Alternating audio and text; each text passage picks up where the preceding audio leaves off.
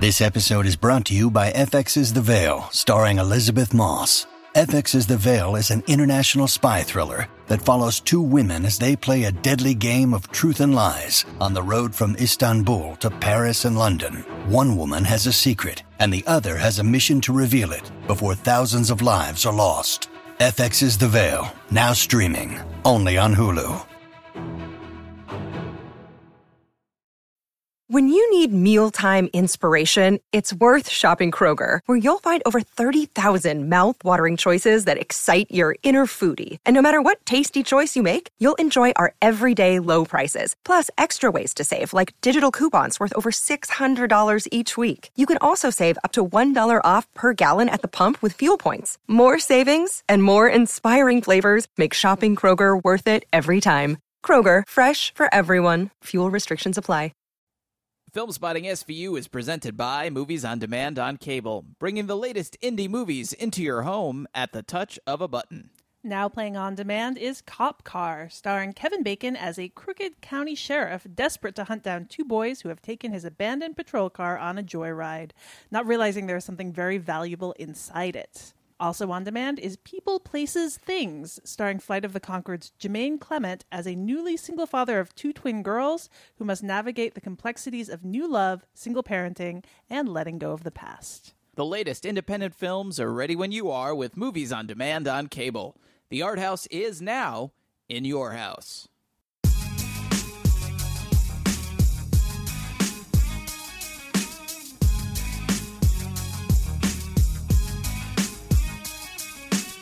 From New York City, this is Filmspotting, streaming video unit. I'm Alison Willmore. And I am Matt Singer. In this episode, Allison and I debate whether 40 somethings playing teenagers is even funnier than 30 somethings playing them as we discuss Netflix's Wet Hot American Summer prequel series, First Day of Camp. The answer is a million times yes. Later in the show, we'll bring you Queue Shots, where we recommend some titles you can rent or stream at home right now, all featuring a common theme. And since we'll be talking about the follow up to a cult comedy with a famously impressive cast, we thought we'd recommend some other movies or TV series they've worked on. And then we thought, Christopher Meloni is in Wet Hot American Summer. You know what else Christopher Meloni was in? Yes, Law and Order SVU. Is it finally time for the Filmspotting SVU episode in which we talk about the television spin-off that for legal reasons will insist has nothing to do with our podcast name? No, no, we're not going to do that. Oh. Sorry, Matt. Next time. Yeah, I was getting excited. Uh, yeah, but we do have some other good wet hot cast related recs for you coming up. But first, it's opening break, a segment we do in conjunction with our sponsor, Movies on Demand on Cable, in which we spotlight a few notable films new on demand on cable. Matt, you're up this week. What are our picks? All right, our first pick is a movie I'm very much looking forward to, and it's called She's Funny That Way. This is the new film from director Peter Bogdanovich, the great figure of the new Hollywood movement. This is actually his first fiction film for for film screens, I guess. He's done a couple of uh, TV movies. He's done some documentaries, but since 2001, I believe, and The Cat's Meow, that was his last feature film that was a theatrical release. So it's been a long time coming. He's been doing other things, but it's his first movie in quite a while, and I'm intrigued by the the concept and the cast. I will read you the plot description here. It says from renowned director Peter Bogdanovich, She's Funny That Way is a screwball comedy featuring the interconnected personal lives of the cast and crew of a Broadway production when established director Arnold Albertson, played by Owen Wilson, cast his call girl turned actress Izzy Patterson, played by Imogen Poots, in a new play to star alongside his wife, Delta, played by Kathryn Hahn, and her ex lover, Seth, played by Rhys Ifans.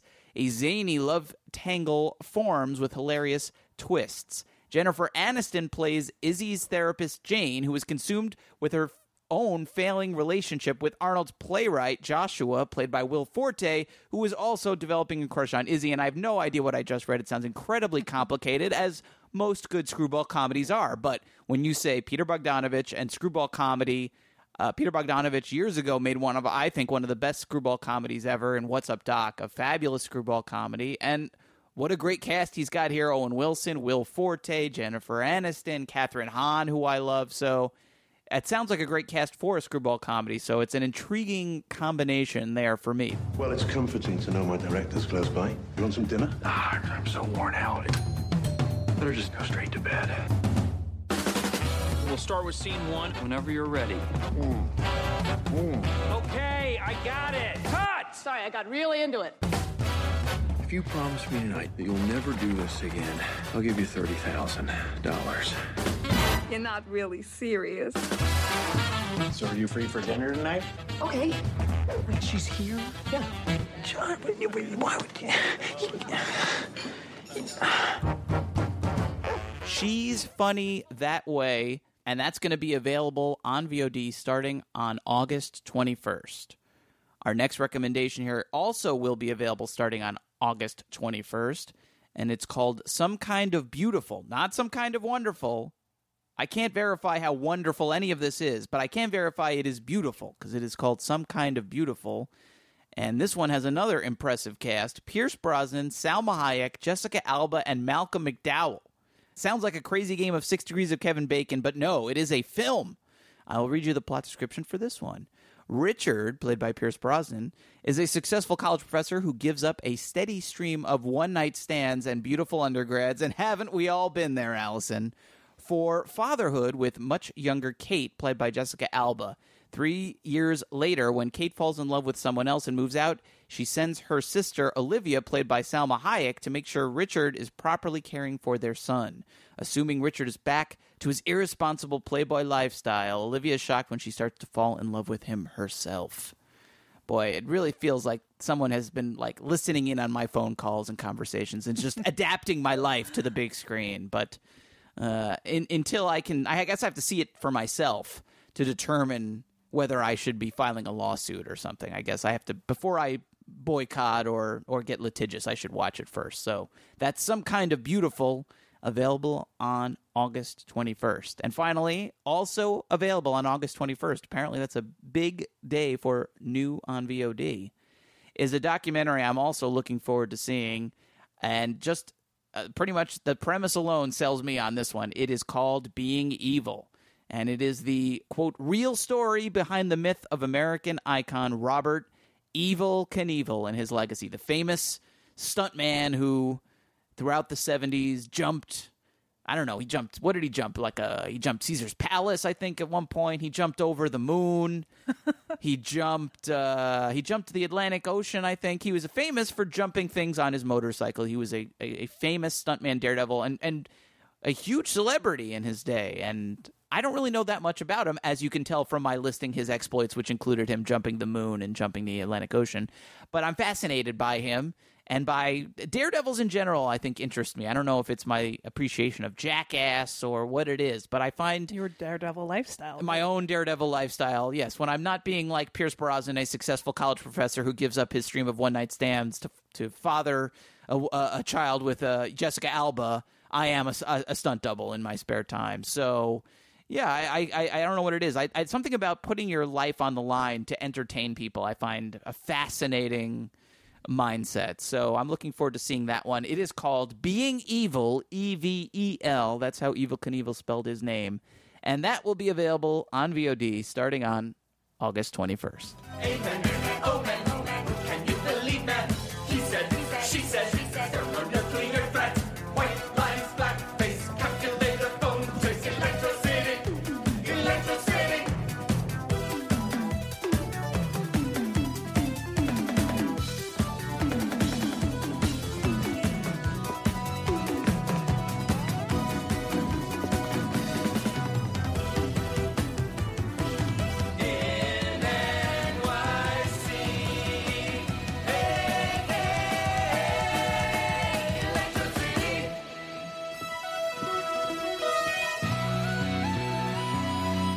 Think I'm gonna like it here.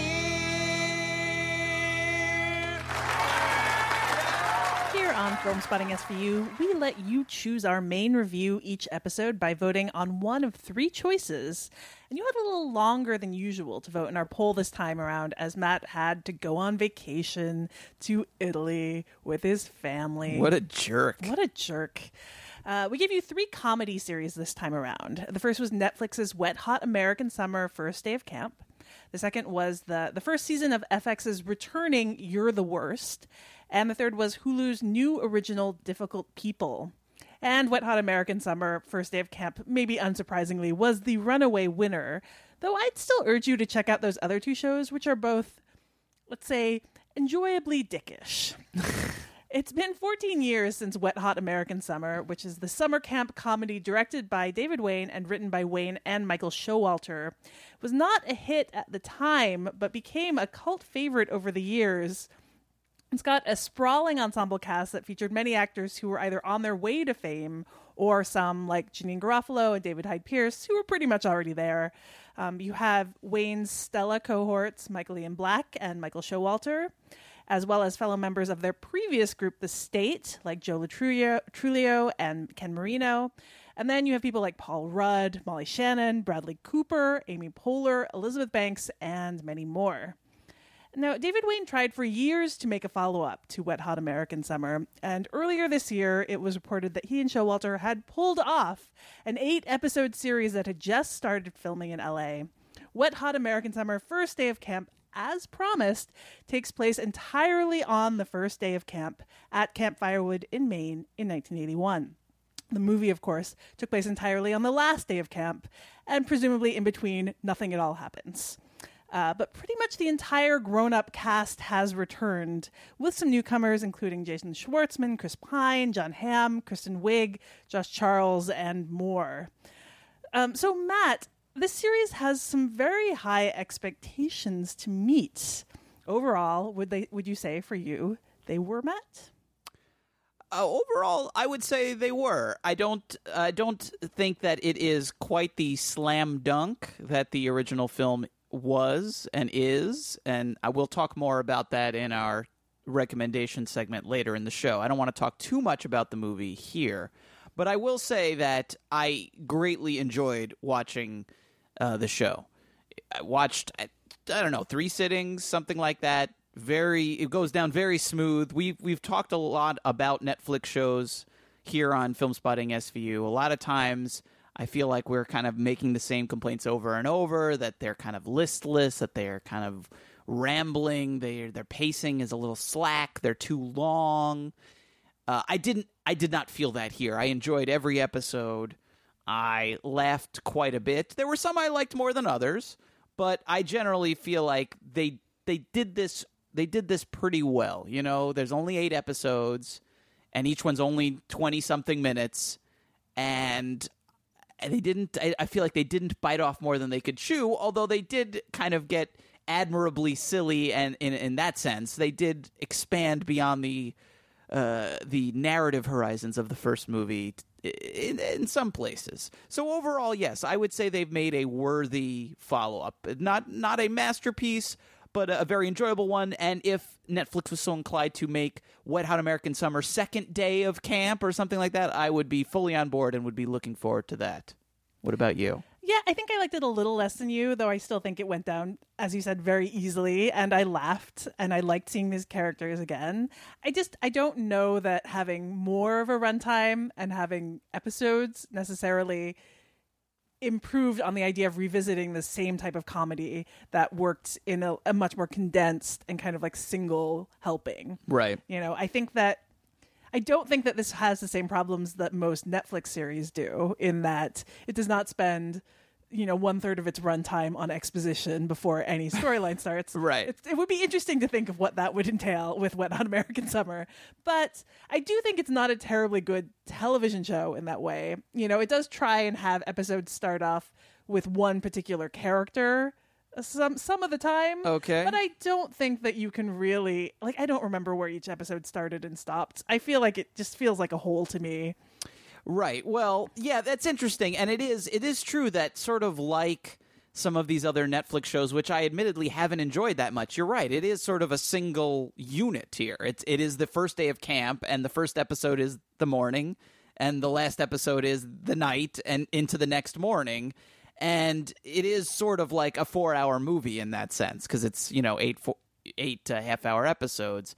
I just think that by making it only eight episodes as opposed to 10 or 13 and only having them be 22 to 29 minutes as opposed to being 48 to 59 minutes, it just didn't bother me as much. I think if they had made this into a 95 minute movie, it might it might be arguably it might be better you know that that if it was just the cream of the creme de la creme of wet hot american summer first day of camp maybe if we were being super critical that would be a, a, better product as a whole than the show. But i laughed at every single episode. I like i said there were some episodes that i liked more than others. Uh, the thing that i would say i like about this is in terms of like wet hot american summer is a film i've seen a lot many times I could see myself going and watching like the Electro City episode of this again. I don't find myself going back and watching a lot of Netflix shows. I don't go, man, that fifth episode of the second season of House of Cards, that was a humdinger. Gonna go rewatch that one. But I could absolutely find myself after a long day going, boy, I could really use a little Electro City in my life. And just watching that episode, I feel like I would absolutely do that. So that's something to be said for the episodic format is that there are bits and pieces here that I liked so much that I wouldn't mind just revisiting those. Yeah, I don't know. I mean, like with the film, it wasn't something that I loved. It, it was something that I loved more as I revisited it. I Mhm. think it definitely grew on me, which I think I've spoken about before on this podcast. So it's possible that the series will have the same effect, but I don't really see myself revisiting this too much. I Mhm. was really happy to watch it the first time, but I don't think that there's any I, I mean partially i think it is because i it seems like one kind of form like giant hole to me that it's Mhm. hard for me to pick out any particular strand that i'd really want to revisit i did like that this is a prequel as i've mentioned and that it it it does like a pretty earnest job of filling in some of ba- like backstory for some of the insane developments that are in the the movie. I Like, did I did like that a lot. it it like John H. Jon Benjamin's appearance is. Well, I didn't even realize that he. Did well, I guess we don't want to spoil Right. exactly, but I didn't realize that that was him in the original film. Yes. Until uh, uh, the, he appears in the show in a different form, and then uh, well, it's let's not even go into it. Let's it. not go into it. Other than that, I that was maybe one of my favorite things. I like that a lot. And I did like also how not only did they explain the things that you would expect them to explain or to delve into, like storylines, like characters kind of falling in love or whatever it might be,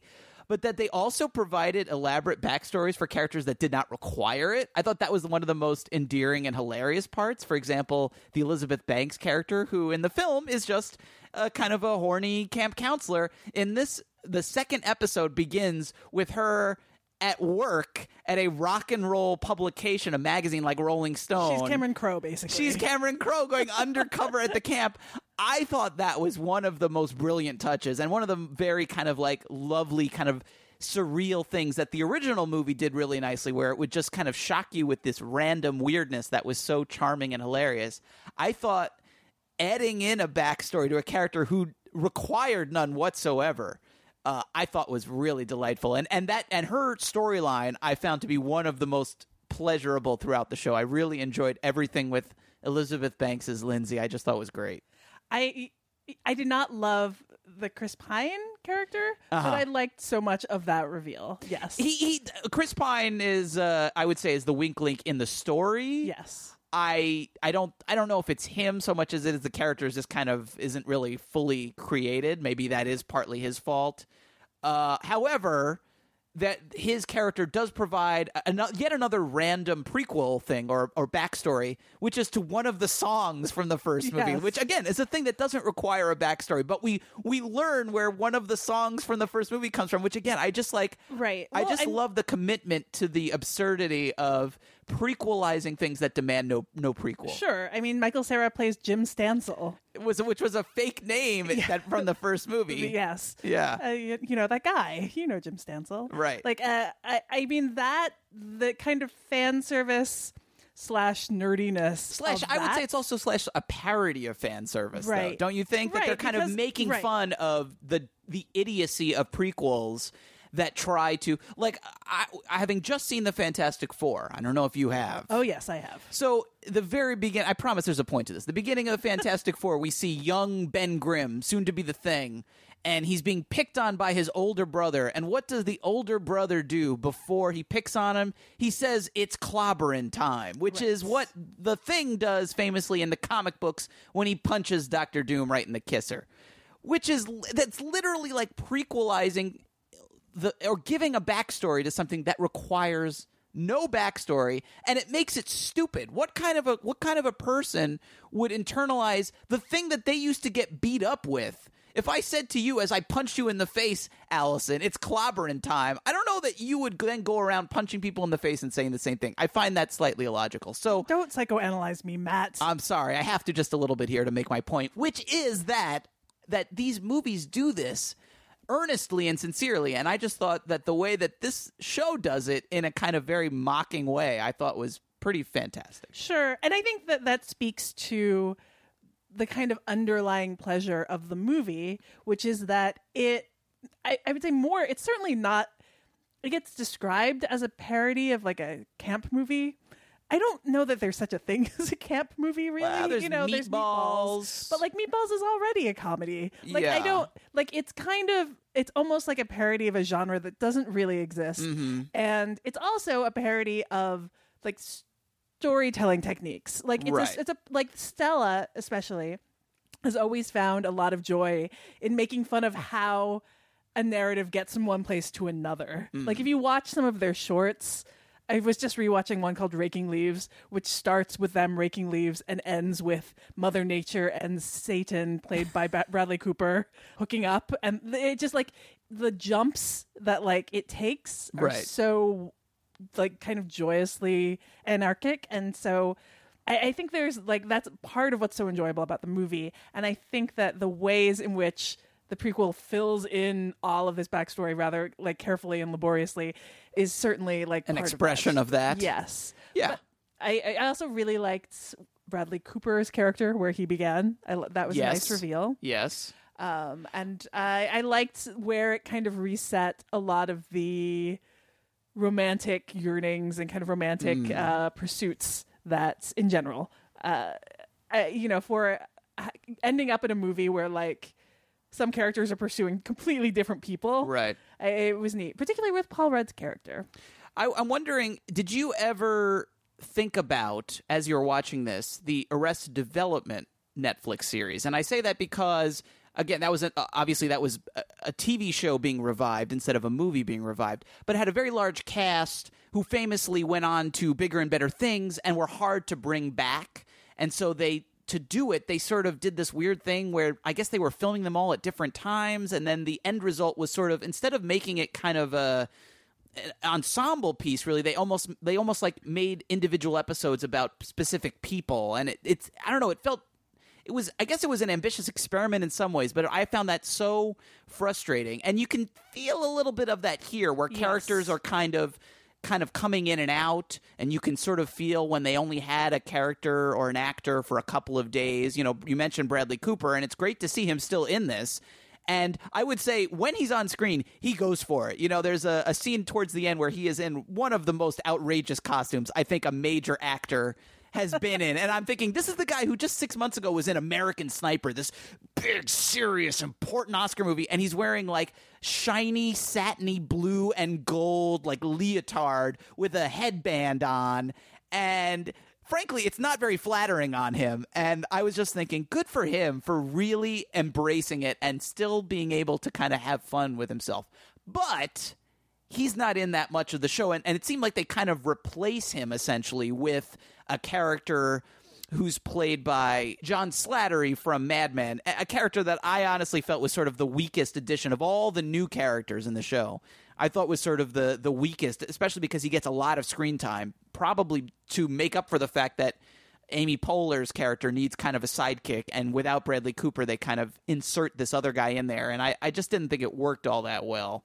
Did you feel the same I, way? mean, I didn't love any of the new characters aside from H. Jon Benjamin, if you want to call him a new character. Yes. But I, I mean, I eh, they just seemed like part of what you needed in order to sustain this type of comedy and this kind of like the randomness of it over four hours as Mhm. opposed to an hour and a half. I, I can go to bat for a couple of the new characters. Okay, let's hear it. I really enjoyed actually David Wain, director and co-writer, as Yaron, who is this Yeah, sort of he- I- smug Israeli. Uh, I, I, Yeah. I want to say ex- exchange student, but he's not a student. But He's, he fit. Yeah, I would say he fit the best, and also kind of fits into the thing that like is this the unspoken understanding of the camp, which is that it's a Jewish it's a summer Jewish camp. summer camp. Yeah, and that that he kind of is the best thematically in, in terms of Right, he fits into that. expressing. I, I, I had a feeling that I, maybe I'm wrong, but I have a feeling that that character was maybe someone that they originally envisioned for the first movie because he kind of.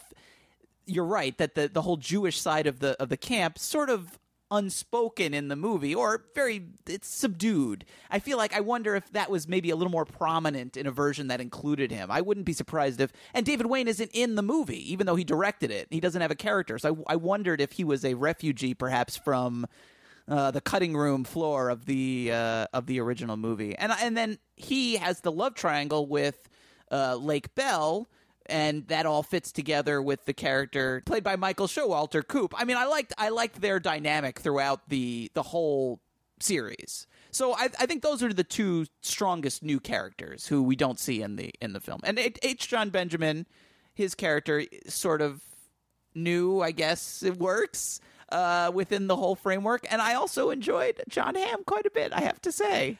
I like seeing him do comedy. I feel like the same way with uh, with Bradley Cooper, where it's always nice to have these reminders that they both started uh, kind of in comedy. You know, they both started with comedic roles and then have Mhm. ended up as these very serious actors. Mhm. Uh, I, yeah, I didn't love that storyline, but it was nice to see him in it, and I there were some bits of it that I liked. Yeah, the, the storyline itself, which involves uh, government conspiracies and toxic waste, doesn't. I don't think it has the strongest moments of the eight episodes. but I will say that uh, the Jon Hamm's character, every time he came on screen, made me laugh, and uh, the things he did. He has a big fight scene, which I thought was actually pretty hilarious. The end, the like the last scene with his character, I also thought was really really funny and very kind of classic David Wain and Michael Showalter kind of absurd humor. So I, I was very happy to see him. I think I think even if his his storyline was a bit of a of a dead end, which the show essentially acknowledges Yes. towards the end, uh, I, I was very happy to see him. Yeah, no, I, I like that ending as well. Um, we haven't talked about one thing, which is that how much does seeing this? Did you watch this immediately after rewatching the movie? I actually did the reverse. I didn't want to burden the show too much with the movie. I, I, and I know the movie pretty well, where it's not like I needed a super refresher. So I watched the show and then I rewatched the movie to see how it played as a actual prequel. And that was where I did see some things that I hadn't remembered, like the Jim Stansel thing. Like I did not remember that Jim Stansel was a name someone gave when they were making an excuse in one scene. Uh, so that was sort of a, a pleasant surprise. Or the, all the backstory uh, involving Molly Shannon's character Gail, who has a very complicated love Romantic life, life, a yes. romantic life in the show. I vaguely remembered her being sort of lovelorn in the movie, but I didn't remember exactly what her story was and i didn't realize that what we're seeing is sort of the stuff that she talks about in the movie which was sort of fun to discover uh, after the fact. But i watched it that way. What about you? Did you I- I rewatch the movie, first? Yes, I watched the movie first, and I was going to say the thing that like stands out the sharpest is how many of the cast members seem immune to the passing of time, and the Mm. select few who are not, Mm. and who age normally like mortals. like like like regular people like us yes, yes there are some cast members who look absurdly similar Like Uh, Paul Rudd, Rudd, obviously yes. everyone knows is is a, is an immortal right. he is a has- highlander he, has cannot a, age A portrait of himself in an attic somewhere that is hideously aging. I will also give a shout out though to Michael Ian Black, who I thought also looked pretty good. I have to say, when you watch them back to back, he's holding up pretty well. Good for I good for know. Michael Ian Janeane Black. Garofalo, exactly the same. She looks pretty good too. yeah, Yeah. yeah. It's it's funny in that when the joke is so much about like how much these actors seem to clearly enjoy being like, I'm 16, Right. but that so many of them are like holding up remarkably well. Yeah. Kudos to you guys. I will say one thing that definitely bugged me about the show, and then bugged me even more when I went and watched the movie. Very little David Hyde Pierce in the show. And I always liked him in the movie. And going back and looking at the movie again, he is one of my favorite characters. His uh, a professor character, so delightful and funny, and has so many of the, the best lines in the movie. The, the, that we got so little of him in in the show, partly by design, because the the film is about him sort of meeting the characters and becoming part of their world. So it's hard to integrate him into a prequel. I, I, did I did miss his presence a little bit. I have to say, uh, you know, I, I missed having him having the scenes with Janeane Garofalo. It's just not the same without him. Yeah. He's there. He has a he has a he has a role, but it's pretty minor. But he does get a really good like cold open. He does. He has he has a moment, but that's that's about all it is. I was actually were you surprised how much Paul Rudd was in it? I was kind of expecting him to to because he's so busy, he's doing so many things. I kind of expected him to have like a Bradley Cooper part where he's got a storyline, but he's you know clearly kind of uh, they're using stunt doubles or body doubles, and they're shooting around him and using green screens and things like that. I was kind of surprised that he's in every episode. He's pretty prominently featured. Yeah, he's almost like the main character. In some ways, Yeah, he is. which is funny because he's he's the jerk, and he's still jer- the jerk, but he's also sort of the hero. You're sort of rooting for him. Yeah, it's funny. He's I would he's arguably more prominent in the show than he was in in the film, which I guess makes sense because he is probably maybe the biggest star of the bunch now. He certainly wasn't the biggest star then, but has only gotten bigger and bigger and bigger over over time. So it, I guess it would make sense that you would want to feature him more. But yeah, Andy was certainly not one of the focal points of the original of the show. And you're right uh, of the film rather. And he was the jerk and now still the jerk but also kind of like the The romantic hero. the romantic hero in a weird way. Yeah it's it's uh, one of the stranger sort of uh, sort of quirks of making a prequel is we need him to get where he gets but they also need him to sort of be uh, a, a nice enough guy maybe is the wrong word but as you said the romantic hero so that he can he can at least have this arc with Katie before it all falls apart later, I guess. So yeah, it's a little weird, but I enjoyed the show. And like I said, Electro City, we haven't talked really much about it. That was that's the play that they put on. I I, I could watch that sequence, all of those sequences a thousand times. when Paul Rudd sings, I think I'm gonna like it here. I've I've been saying that. I've been just walking into rooms in my house and singing that. I'm gonna be singing that for the rest of my life. and a tribute to actually another camp movie. Yes. a, a famous camp movie, Yes. which I'm glad they got in there. Yeah. Um, before we finish, I will say also, just I wanted to give a shout out to Marissa Ryan's character, who got maybe one of my favorite twists, which I won't give away either. But she plays Abby, and that reveal, that kind of backstory, was uh, hilarious. I'm trying to remember which one was Abby. There's so many. Ca- oh yes, another very clever uh, little prequel thing. See, it's a good show. It's a good show. It's not a great show. It's, a good show. It's loose. It's it's definitely uh, diffuse compared to the movie, but yeah, it's diffuse, it's loose, but I'm glad we got, I'm really glad we got it. I'm glad we got to see these characters again. I'm glad they did not attempt to make a sequel. I think it's much funnier that they kept them all in camp and I give them a lot of credit for making something this weird too. I have to imagine uh, people who haven't seen the movie who go, "Oh, look, Paul Rudd and Bradley Cooper are in this Netflix show." They are going to be in for a, a fun experience. I give them a lot of credit for uh, sticking to their guns and making something nice and weird. Yep, it's definitely that. And I was happy to see these characters too. Um, so that is Wet Hot American Summer, first day of camp, now streaming all eight episodes on Netflix.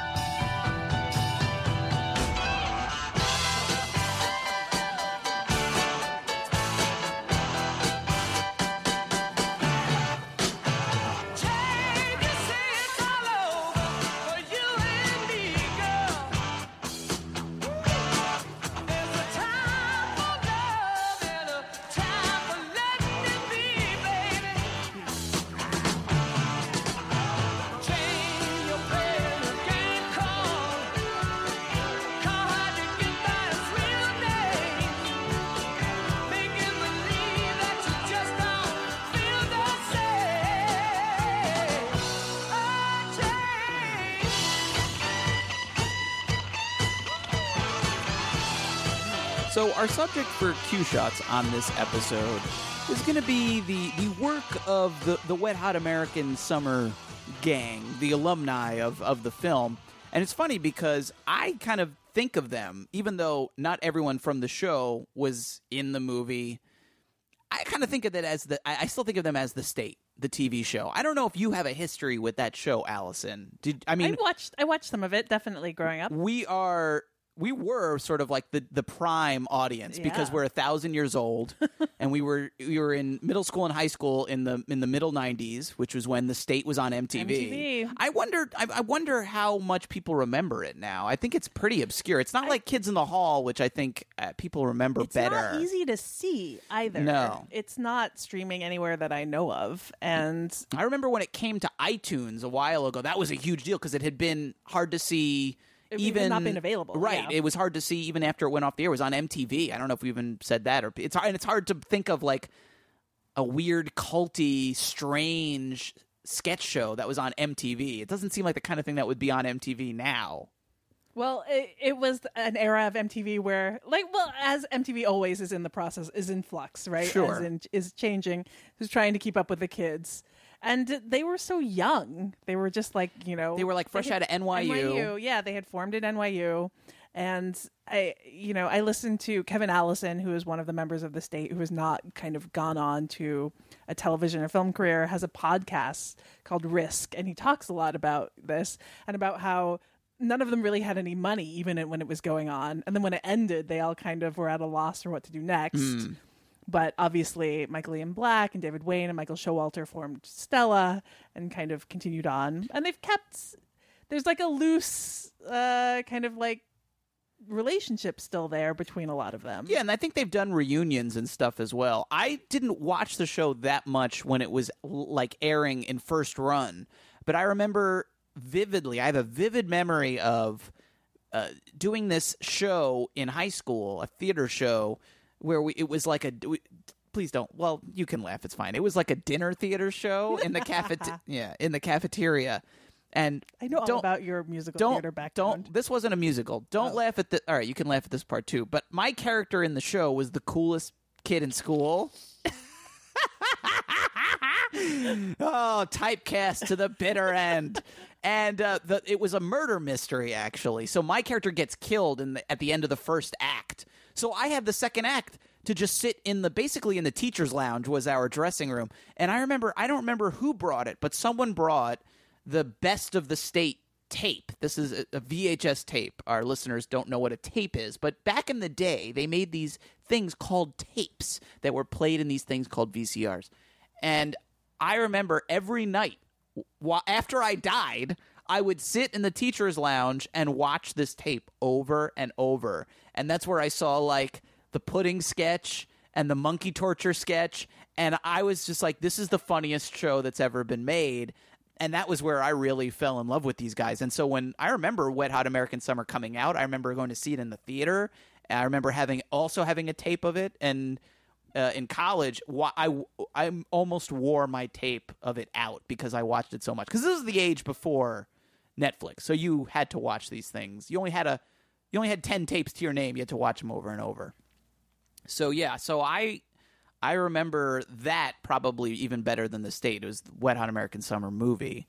And a little bit of Stella. I mean, I guess we should also mention that uh, uh, if we're talking about the state, then there was that other kind of splinter group. I mean, they've commingled, but that Robert Ben Garant, Thomas Lennon sort of faction that went off and made Reno 911. Right, and Kenny Silver was uh, involved in that as well. Yeah, they've done a couple of shows and different things. So there, there's almost like two different offshoot groups, even though they all kind of intermingle as well.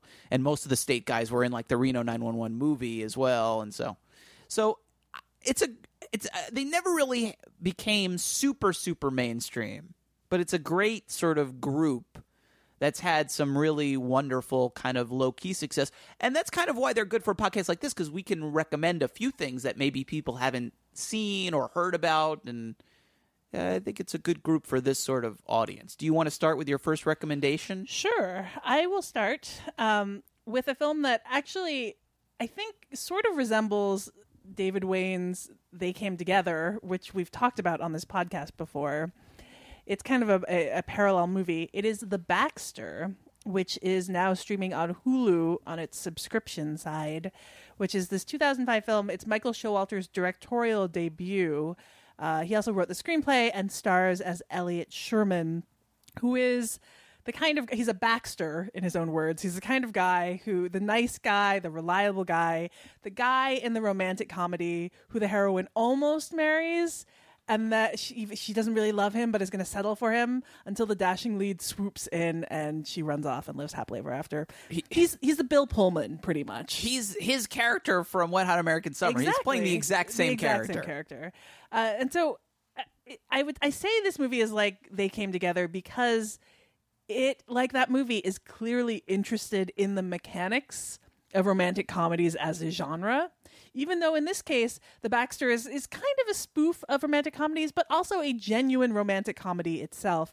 Elliot, who is, of course, a CPA, um, is getting ready to marry a glamorous magazine editor played by none other than Elizabeth Banks, um, another Wet Hot alum, when her high school boyfriend, played by Justin Theroux, re enters the picture. And Elliot, who has had multiple girlfriends, basically swooped away from him before, knows what's going to happen and feels unable to stop it. Um, but he's also got his own potential love interest, played by Michelle Williams.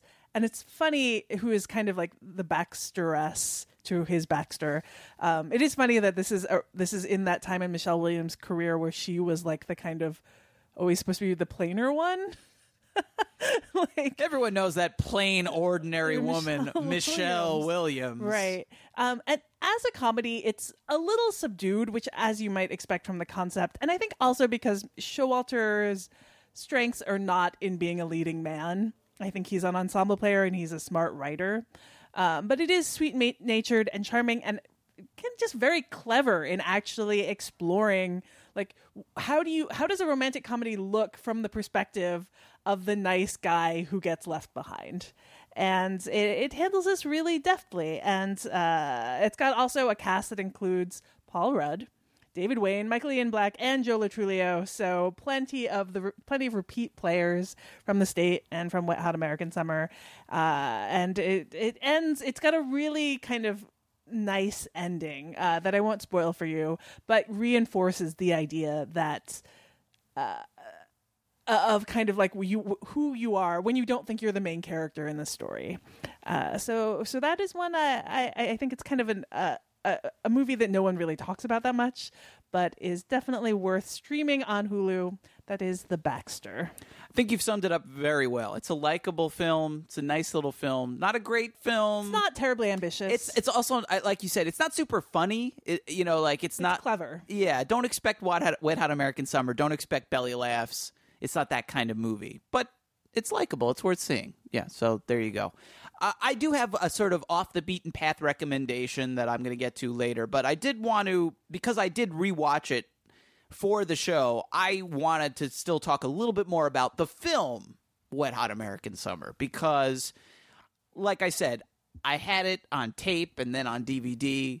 I watched it many, many times. I would, I, I, don't know how many times you've seen it, Alison. I would estimate I've seen it close to twenty times from start to Wow. finish. Yeah. I think I've seen it maybe six or seven times. Okay. I've seen it a lot, a lot, but I hadn't seen it in a while. So revisiting it after I saw the series, I thought I was, you know, I didn't know what I was going to think. And I really felt like it held up really nicely. And the thing that I didn't recognize when I was younger, probably because I was younger, was sort of the sweetness of it, the nostalgia of it, this kind of the melancholiness of it, uh, that kind of you know that it's the last day of that last day of camp thing you know the the the show is the first day the the film is the last day and it is a and there's like even though it is a very silly silly movie and there's uh you know satellites falling out of the sky and a very ridiculous montage where they go into town and they all become drug ad- drug addicts for 1 minute it has these very kind of sincere and and so I like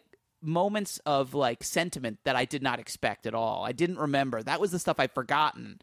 And uh, just like the the very last scene uh, with the Michael Showalter character with Coop uh, talking with uh, the Janeane Garofalo character, the very very last thing of the movie, or you just like little touches like that, or the little the the the, the girls crying and hugging each other, minor characters, characters we don't even really know, as they're leaving the camp, and I think it's yeah, it's making fun of kids going to sleepaway camp and crying and saying we'll be best friends forever and And never and then never again. speaking to each other again. Sending like one letter and then never doing it again. Right. I think it's they're they're making fun of that, but very gently in a way that feels like they they have a lot of affection for these kind of experiences and these people. And that was the thing that really struck me rewatching it.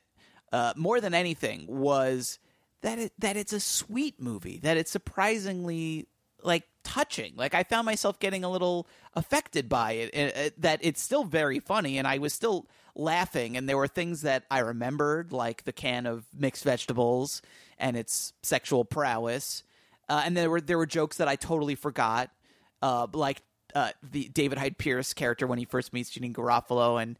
She asks him to come to the camp, and he's like, "No, I don't want to do that." And she's like, "Oh, come on!" And she's he's like, "No, I don't want to do it." She says, "Oh, please." And he's like, "I said no."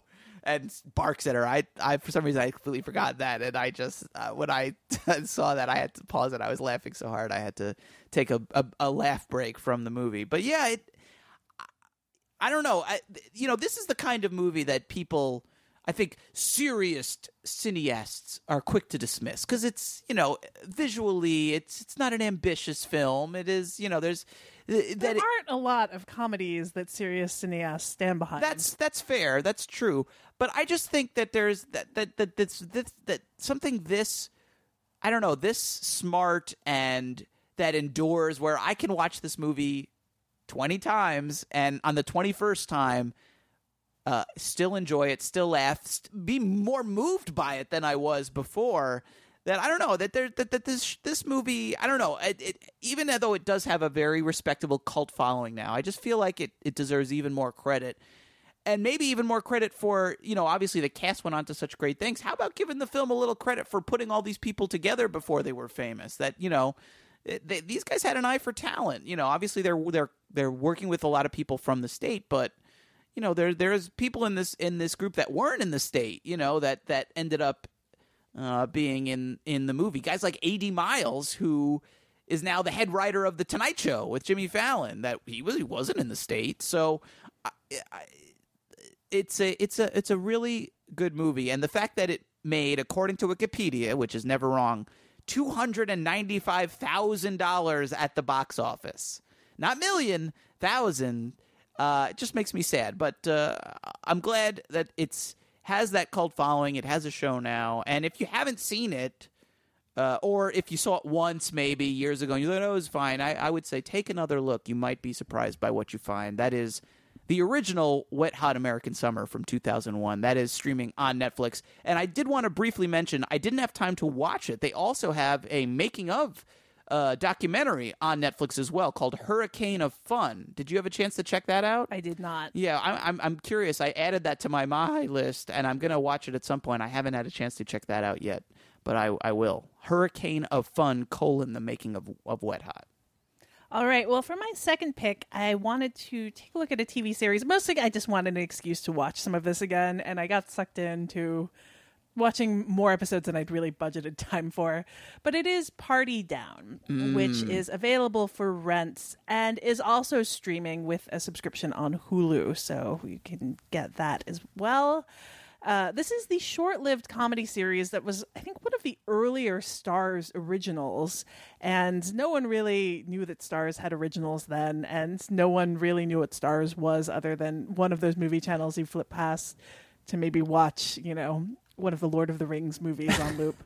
Um, and so the series was ca- canceled after two seasons due to terrible ratings. Like even the creators admit the ratings were so terrible. Um, and the network eventually got Spartacus, the kind of you know Yes. sword and sandals uh, t- series that did so much better that they couldn't even say, "Oh, it's because we're on Starz." Right. Um, so it's it's but the ratings are kind of shocking considering. Well, I, I would say one how uneven Starz' later and apparently more successful series have been, and also how good Party Down is. Um, it's created by John Enbom, uh, Rob Thomas, who is the creator of Veronica Mars and iZombie, uh, Dan Etheridge, and Paul Rudd. and it's about a catering company in Los Angeles. And because it's in Los Angeles, it's made up of mostly aspiring or failed showbiz aspirants. Uh, and the lead and straight man, and he is a very good straight man, is Adam Scott, who in the show has given up on an acting career after years of make, trying to make a go of it, um, and having made one famous beer commercial with a catchphrase that everyone keeps asking him to do when they figure out it's him. Uh, and then you have Ken Marino as his well meaning boss, who's a recovering alcoholic and who's very earnestly trying to earn his way into running a franchise called Super Crackers. Um, but inevitably, he creates more chaos in trying to be helpful and orderly and professional. And then you have Lizzy Caplan, Ryan Hansen, Martin Starr from Freaks and Geeks, who's really good on this, Jane Lynch, and in the second season, Megan Mullally joins. And I think the format for this was is it sounds like it shouldn't work and it works so well which is that each episode takes place entirely at an event from a homeowner, homeowners association party to a singles seminar to a corporate retreat and to much stranger places as it goes along. So you don't follow these characters home. You only ever see them at work. And all of their dramas play out in between servicing this party. It's very cleverly written but it's also got this nice like thread of melancholy and desperation because it is about people who are all you know still working this day job and for some of them uh, some of them seem to just still be kind of starting out in doing things. You know, Lizzy Caplan's character is trying to be a comedian. Ryan Hansen's character is, I think, at, early in the show, it's he's in the all-round handsome guy business in a band, a model, an actor. But uh, it's it's very much about being at that level where you're just grappling for not just money but dignity. You know th- that you have to sacrifice dignity all of the time in doing these jobs, like uh, you know serving at one point college conservatives uh, virgin cocktails, and uh, it's got this really nice empathy to it and a real sense of understanding of what it's like to be to be starting out that uh, I think for all that the comedy can be pretty sharp, it's never hard on the characters for having dreamed, for having had these aspirations, even if, especially in the case of Adam Scott's character, it has basically left him like with nothing. Um, and he's like vaguely depressive and not sure what's next in his life. And honestly, even though it's only two seasons, it ends really perfectly. Uh, you know, and at that point in the show, Adam Scott had gone off to Parks and Recreation and Jane Lynch as well, and uh, it, there was no real chance for it to keep going anyway in its current incarnation. But it, it, it ends so nicely that if it was it, it had to get cut short like this, at least it did so very well. And they always still hold out hopes for a movie that I'm guessing will never actually happen. I think too much time has passed. Too much time has passed, and once again, the cast has gone on to bigger and better, busier things. Then again, you probably would have said too much time had passed for a Wet on American Summer show. So who I just knows? like where it, I feel like here's the other problem though is that if you revisited it now and they were all still working at the catering company, it would be so depressing. That's a good point. That's true. Um, but it is if this is a show where it never sounded the premise never sounded that promising to you, I can understand that. But it is actually uh, it's it's very watchable and very smartly done in its like it's deliberately kind of curtailed scale. Um, that is Party Down, available for rent and also streaming with subscription on Hulu. All right, that's a that's a good pick, and it's a nice segue to my next pick because the one of the stars of Party Down was Ken Marino, who is also one of the stars and the writer of my next pick, which is the film Diggers, which is from 2006. It's available for rent, and I haven't seen this movie probably since 2006 or 2007 when it actually played in theaters. And unfortunately, I didn't have a chance to rewatch it, so I can't uh, I can't go into too much detail about it. But this is a movie that I remember really liking, and sort of a little bit of a different change of pace for uh, you know like a state alumni kind of production. It is written by Ken Marino; he stars in it. Paul Rudd is the other uh, main lead, uh, and David Wain produced the film. Uh, it was directed by Katherine Dieckmann, and it's it's it's uh, it shares with Party Down sort of that working class sort of desperation thing. Um, and it has some comedy in it, but it's definitely more of a of a dramedy. It's about a bunch of guys who are from Long Island and they are clam diggers. That's where the title comes from. And basically, it is about the world as it is changing around them. These guys who they are they're from Long Island. It's a place that's really been driven by the clam digging business for many years, but it's set in the 70s as sort of bigger companies are kind of coming in and taking over the business and how these guys are reacting to that. And some of them uh, sort of feel like that is selling out, but they also have to feed their families. So they have to decide whether or not they're going to take a job with one of these big companies. Uh, some of the guys look at it as sort of a blessing in disguise because they're sort of obliged to do this, but they don't like uh, doing it. And I think, you know, it's interesting. I hadn't thought about this until hearing you talk about Party Down, and here and now me hearing myself talk about Diggers is the, the similarities in some of these things in terms of you know that you know that struggle to survive that's that sort of balance between uh, providing for yourself for your loved ones and also doing something that fulfills you and uh, and selling out and what it feels like to sell out and how long you can sell out before you just say enough is enough. I have i have to maintain my dignity somehow. Uh, and all that stuff is in there. And it's just a it's a sweet little movie and it's unfortunate that this is like I don't know anyone who has seen this movie really. I mean, I guess it's good to bring it up now and encourage people to check it out. I, I only saw it the the one time uh, when I, I maybe I saw it a second time. I guess when it came out because I think I saw it at South by Southwest. But it's been now almost a decade.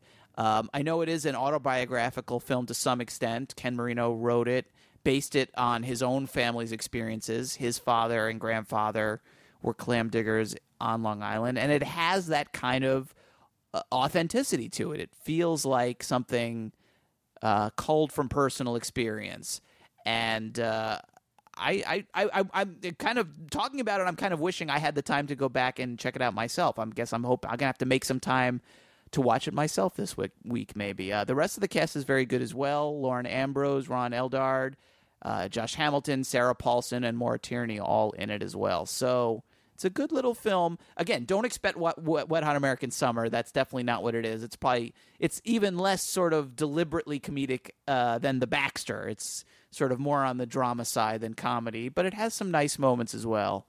And uh, a, a, good little movie, worth checking out, worth finding. A little, little, very small little diamond in the rough. That is called Diggers, and that is available uh, for rent right now.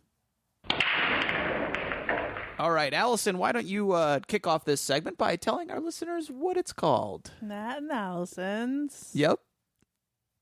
Totally concise. Mm-hmm. Keep going. That's all I got. Completely succinct. New release roundup. Yeah. Close enough.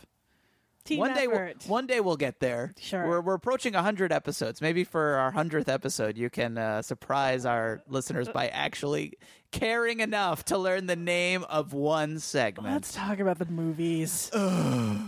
that that was a very like Paul Rudd in Wet Hot expression you just gave me. Is like, Let's talk about the movies. let's talk about the movies. Well, what about Man from Uncle? This Let's- movie tastes like a burger. I don't like it anymore. What about the Man from Uncle? One What about him? One, one of this week's new releases. Guy Ritchie reinventing slash making appealing uh, an old TV show for Yeah. eighteen year old, you know, fourteen to eighteen year old boys. Yeah. basically. Uh, I, if that was his goal, I don't think he succeeded. Although I didn't dislike this movie, I'd give it a mild recommendation. I have a hard time imagining 14 to 18 year old boys enjoying this movie because it's it is like what it has going for it is just a whole lot of style and not a lot of like aggro intensity action movie verve. It's just a really damn good looking movie. Beautiful costumes, beautiful sets, beautiful people, looking beautiful, posing. It's more people posing than even acting. I, I don't even know if there's a performance in this movie, but there's some damn good like standing around in beautiful clothes and some lovely cinematography with like desaturated colors like they found old film stock. That's kind of the look of it. I had an I had a good time looking at the movie, but didn't care about any of it, and generally felt like as an action movie, which is ostensibly what it is, it's not very good. But I just liked looking at it. Yeah, I you know, I it was it was a good time with it met my low expectations for this. Yeah, I'd say that. Uh, and I will say the one the one noteworthy thing for me was that you know Henry Cavill is in it, who is obviously Superman. Superman.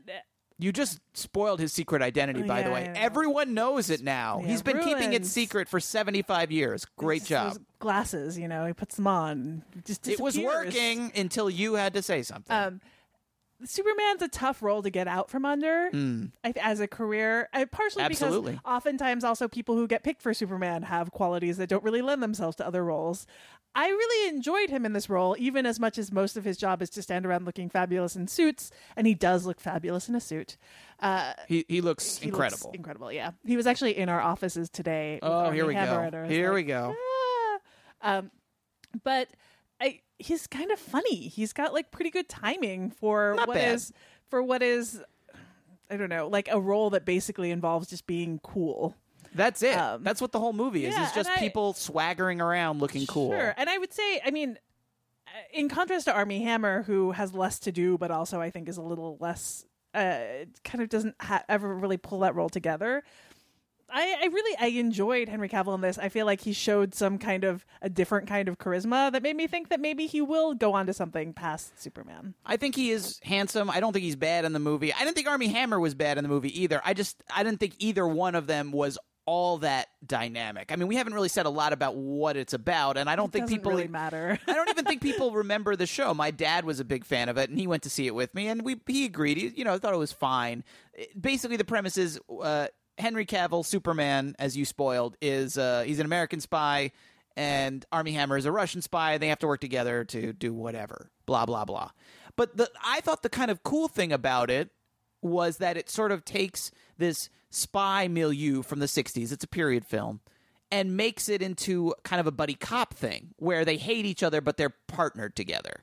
But I just didn't think that they really used that to its full effect. There's a good there's a better movie in that idea that this movie doesn't get. Like, you know, you think of like a lethal weapon kind of a thing in this world, that sounds fantastic. And, you know, Henry Cavill and Armie Hammer are very handsome men. They are a far cry from, you know, Mel Gibson and Danny Glover. They just don't have that. They don't have the chemistry.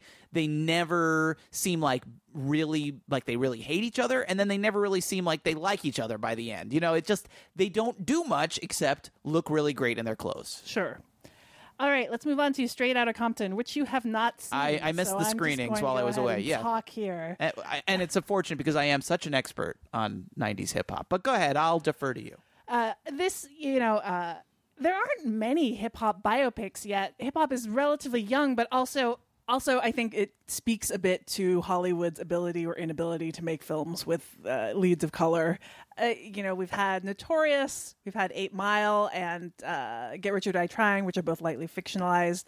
And uh, you know, now we've got Straight Outta Compton, which is this, it's like half of this great movie, like half of a great biopic in which it's kind of getting the team together. It's kind of let's put on a show, except with rap and with these like famous, you know, uh, rap songs of the era coming together.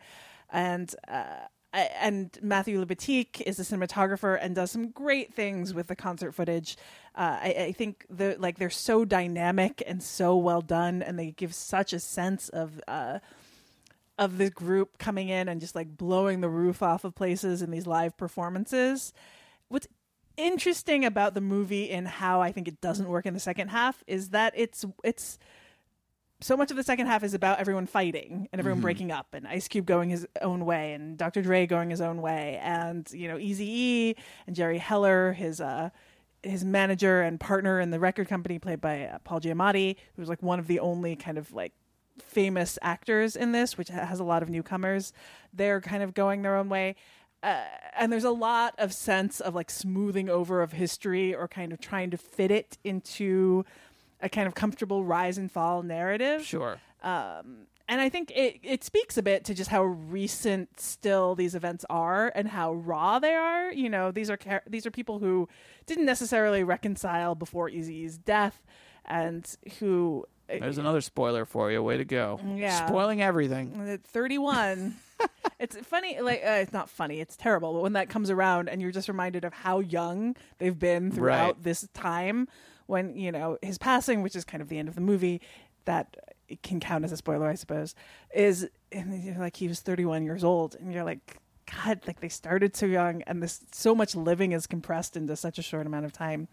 But uh, I think you know there are some good performances. I was particularly uh, impressed by O'Shea Jackson Jr., who is Ice Cube's oldest son, who plays Ice Cube and looks just exactly like him, and uh, is like very good, particularly in the scenes of performance. But I'd still overall say it's worth checking out. I, it just feels a bit like a missed opportunity towards the end as it goes like as it's so kind of careful, particularly with Dr. Dre and Ice Cube, who are both producers on the movie. I mean, I don't know that I needed this movie to end with a reminder of how much Dr. Dre made off of the Beats by Dre sale to Apple. Seriously, That actually credits- is a title card in that's like wow. yeah, and there's yeah. So it's it's kind of there's a self-serving aspect that really starts to come through at the end, Mhm. but that first half is so good. Uh, that's sort of what I've heard from other people. People have been really praising the first half of the movie being really great, and then the second half being kind of biopicky. And in search of an ending, really. Mhm. Yeah. All right, let's get to uh, Behind the Eight Ball now, our segment where we count down three new releases on streaming. We give you two listener recommendations, and we pick one film blindly from each other's My Lists. Alison, do you want to go first? Do you want me to go first? I'll go first. All right. Well, why don't you start then and tell me some uh, new releases, three of them to be exact. All right. Well, first up is A Most Violent Year, which is now streaming on Amazon Prime. This is the third film from J.C. Chandor, who uh, wrote and directed Margin Call and All Is Lost.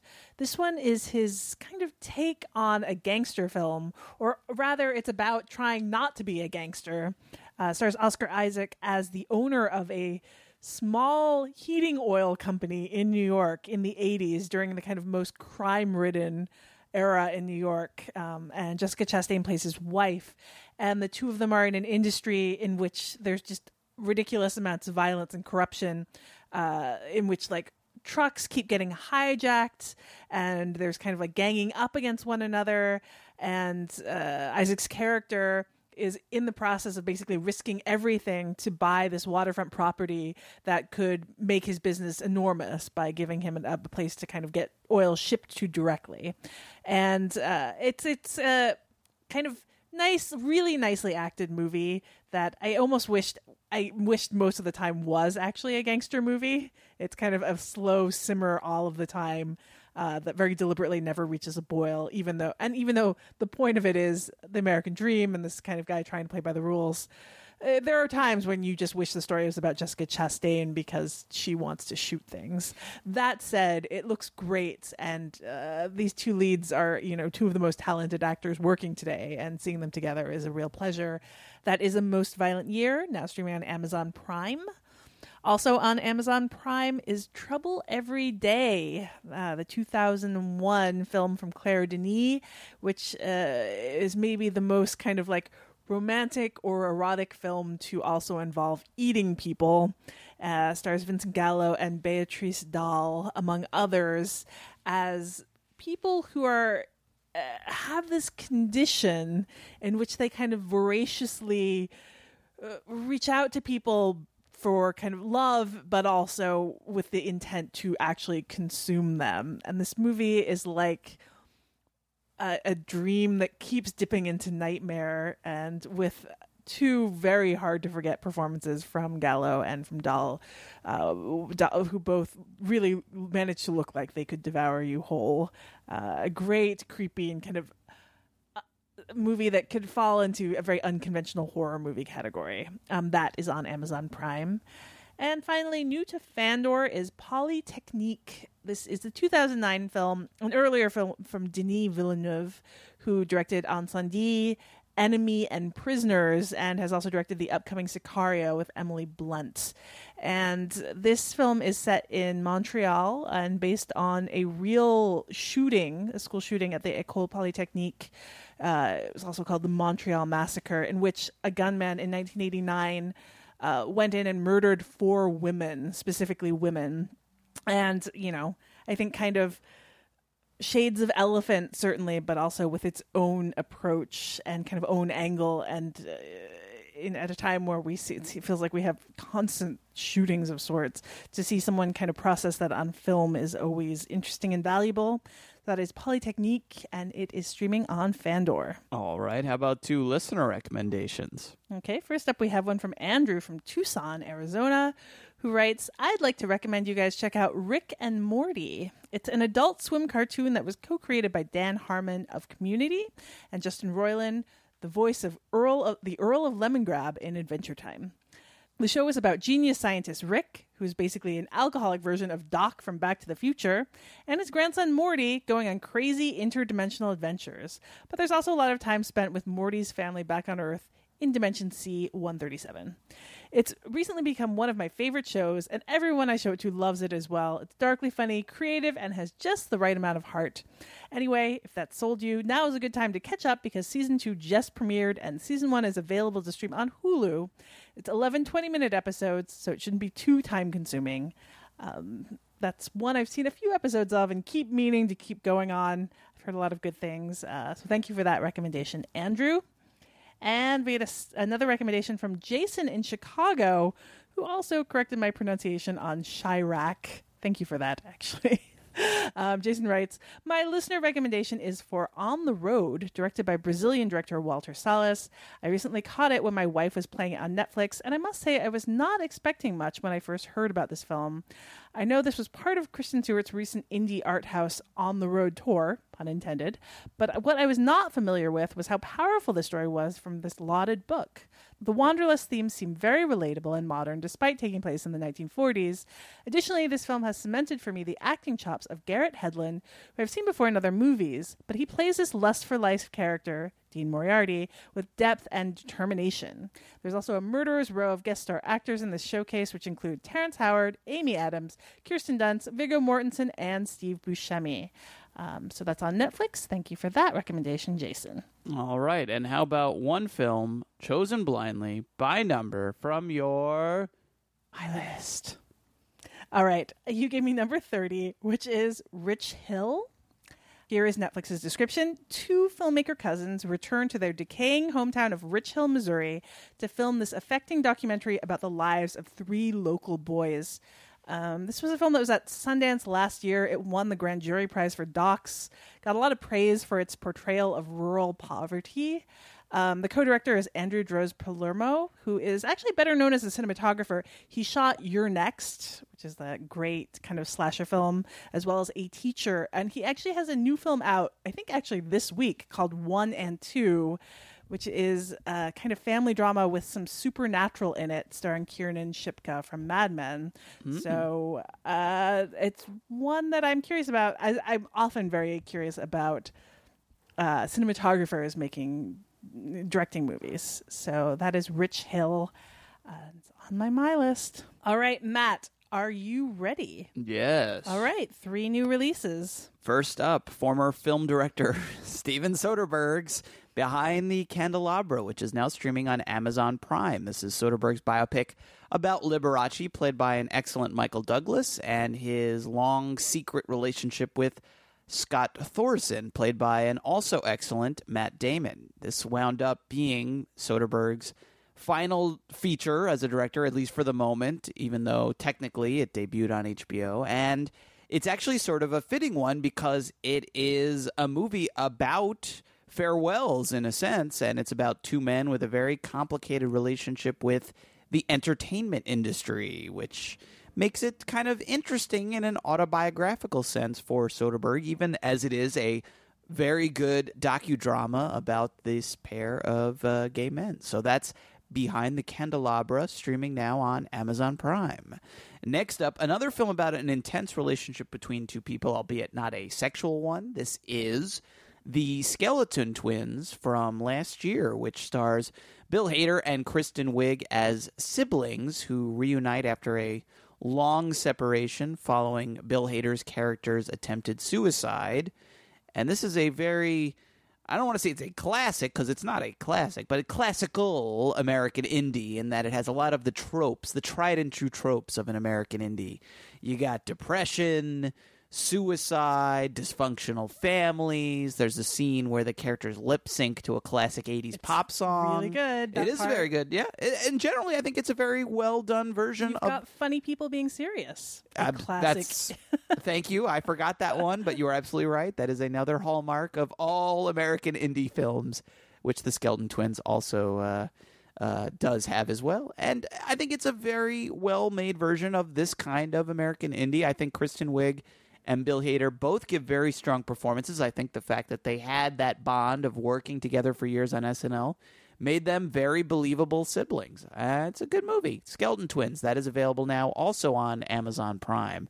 And finally, a little movie that I haven't seen in years, but just saw pop up on Hulu and wanted to recommend. It is called The Lie, and that is the directorial debut of actor Joshua Leonard, who is probably best known for his roles in The Blair Witch Project and Hump Day.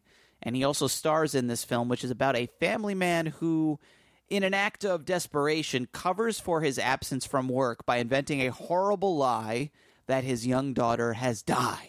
And the rest of the film, which is a, a pretty smart comedy, as I recall, is about him trying to deal with the fallout of telling this lie. And The Lie uh, is one of those movies like Diggers. You know, it's small in scope, in budget, in ambitions, not very widely seen when it came out, but well made, authentic, personal, and definitely deserved to be seen by a wider audience. So maybe people will check it now on, check it out now on Hulu. That is The Lie. All right, two listener recommendations. First up, Christy writes in all the way from Australia saying Wormwood colon road and remember we're all, we're pronouncing all all punctuation in titles from now on on this show, Alison. Wormwood colon Road of the Dead is a fast-paced action horror movie, more action than horror, set in Australia with lots of Aussie ingenuity, bad language, gore, and some interesting concepts different from any other zombie film I've seen, which is no mean feat. It premiered at Fantastic Fest and is supposed to be one of the most torrented indie movies available, but it's available on Netflix, so you don't have to be naughty and watch it. You can watch it legally. It's a little bit original Mad Max, a little bit Evil Dead, and a really good time. Thanks, guys, from Christy. That is Wormwood colon Road of the Dead, and that sounds great. Original Mad Max and original Evil Dead sounds like a nice combination to me. So thank you, Christy. We've also got an email here from a longtime listener Joe in Astoria, who writes, "Hi, Matt and Alison. I just finished the recent SVU episode and am now excited to check out Faults, as well as your other recommendations for movies about cults, none of which I've seen." Uh, during one of my cult centric YouTube rabbit holes several months ago, I came across an intriguing documentary from Oregon Public Television called Rajneesh Agogo. It tells a fascinating story about followers of an Indian guru named Rajneesh or Osho, who set up a commune in early 80s Oregon and the ensuing culture clash and political battles with their very, shall we say, waspy neighbors. We watch as the sex positive Rajneeshans turn a sparse rural ranch into a fully developed and populous city, much to the dismay of their conservative citizens of nearby Antelope, Oregon, who soon vote to have their city renamed Rajneesh at the behest of the guru's increasingly expanding voting bloc. This is a great example of truth being stranger than fiction, and one of those oddities that we really have to thank the internet and specifically YouTube for allowing us to see. Check it out. That is Rajneesh Agogo, and that was a recommendation from Joe in Astoria. Thank you, Joe. That sounds fascinating as well. All right, one from your my list. You gave me number 50, and number 50 on my my list now is Ong Bak 2 colon the beginning. I will read you the plot description. Tien, the son of Lord Sihadeko, a murdered nobleman, is taken under the wing of Chernang, a renowned warrior and leader of the Fa Bik Krut. Ong Bak 2 colon the beginning. I saw Ong Bak 1. I liked Ong Bak 1. I don't really know why I've never seen Ong Bak 2 colon the beginning, but I have not. And that is why it is on my my list. Alison, it is time to discuss listener's choice options for our next episode. We have an intriguing batch this time around, and I sincerely do not know which option our listeners are going to pick. I have the first one. It is called Welcome to Me. It is available now on Netflix. It is directed by Shira Piven, who is actually the sister of Jeremy Piven and wife of director Adam McKay. Interesting. Mm. The film stars Kristen Wiig, who I was just mentioning uh, during the Skeleton Twins. She stars in this film about a woman with psychiatric problems who wins the lottery, uses her money to create and star in her own nutty talk show, and then becomes a sensation. And uh, it sounds like a premise that could go. Uh, uh, frankly, I'll just say it. It sounds like a premise that could go very wrong. But I've heard a lot of good things about this movie. That it, uh, Kristen Wiig gives a really good performance. Uh, that the rest of the cast, which includes James Marsden, Linda Cardellini, and Wes Bentley, are all really good. And that it's a really interesting movie about fame and and mental illness, and it's worth checking out. Neither of us has seen it. Right. We both want to see it. Yes. And so that is why it is option number one. Welcome to me available now on Netflix. Okay, option number two is going to be the toughest sell here. I'm just going to go ahead and say it, but I urge you to open your minds. Neither of us has seen it yet, but it is one of the best reviewed movies this year. Open your minds and your hearts to Get colon Thank the you. trial of Vivian Amsalem. Uh, which is now streaming on Amazon Prime. This is directed by siblings Ronit and Shlomi Elkabetz, and it is a courtroom drama, but is also a divorce drama because to obtain a a divorce in Israel, if you're Jewish, a get. a get, G E T T. yes, you have to go to a rabbinical court. There's no civil divorce. Right. So It's a religious divorce. it's a religious divorce. You have to petition a rabbi, and also your husband has to consent. So a husband can refuse to end his marriage, and you Right. don't have an option. Right. And in this case, it's about a character, Vivian Amtham, who has been applying for a divorce for three years, but her husband keeps refusing. Uh, and so it is about this kind of the surreal aspects of the system in which you have to kind of have a courtroom battle for this marriage that you're trying to get away from, uh, but also that it, it involves revisiting your marriage and like all of the reasons that you don't think it's working anymore, or you know, or in this case, maybe a husband who does. And it's it's gotten a lot of praise, and I've also heard some people compare it to a separation. I was just going to say, hearing it described, it sounds like an Israeli a separation. Right, uh, which is the Iranian film. It was like one one of my favorite films. Amazing years film. ago, an amazing one. So anything that earns Anything kind of compared to that is in good shape. Is, yeah. is something that I'm very interested in seeing, and you know, give us a chance to watch it in the context of the podcast. We'd enjoy that. Let's get the trial of Vivian and Amsalem. All right. Our final option uh, for this round is available on Netflix right now. It is the Dardennes' most recent film, Two Days, One Night. The plot description here on the verge of losing her job, Sandra comes up with a last ditch strategy get her workmates to give up their bonuses so she can stay on. And Sandra is played by the great Marion Cotillard. She was Oscar nominated for this role. Alison has seen the film. I actually have not. I missed it. I still have not had a chance to catch up with it.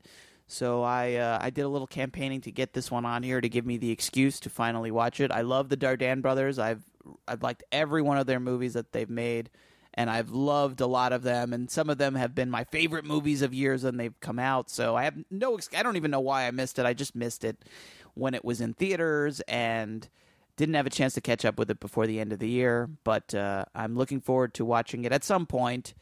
And uh, yeah, that is two days, one night, and that is streaming now on Netflix. All right. Well, which of these uh, kind of female centric. We get a female centric slate this time around. That's true. We didn't do Uh, it deliberately, not but deliberately, it is. But it's pretty neat. Yeah. Uh, which of these should we review on the next episode of Filmspotting Streaming Video Units? You can always send your pick to SVU at filmspottingsvu.com, but you can also enter in the poll on the right hand side of the page at filmspottingsvu.com. Your vote must be received by Monday, August 20, 24th at noon. And after that, we'll announce the winner on Twitter at our Twitter account, which is at FilmspottingSVU. And you'll have all that week to watch the film and then join us for our conversation on the next episode, which will be on Tuesday, September 1st. I, I want to apologize. I should have said the title correctly. It's two days, comma one night. Two days, comma one night. That was mm, my mistake. Much better. Now it's going to change all the voting. Yeah, it probably will. that- You're that right. little touch. Yeah. FilmspottingSVU.com is also where you can find our show archive, as well as a list of direct links to all the movies we discuss on the show. The Filmspotting SVU remix theme song is by Vince Vandal, and you can listen to more of Vince's work at vincevandal.com. We'll be back in two weeks with more movie recommendations and the movie review you pick, but in the meantime, follow us on Twitter at Alison Willmore, at Matt Singer, and follow the show at Filmspotting SVU. That's where we announce the winner of each show's listener's choice and where we share lots more streaming suggestions from ourselves and from you guys, the Filmspotting SVU listeners. For Filmspotting SVU, I'm Matt Singer. And I'm Alison Willmore. Thanks for listening.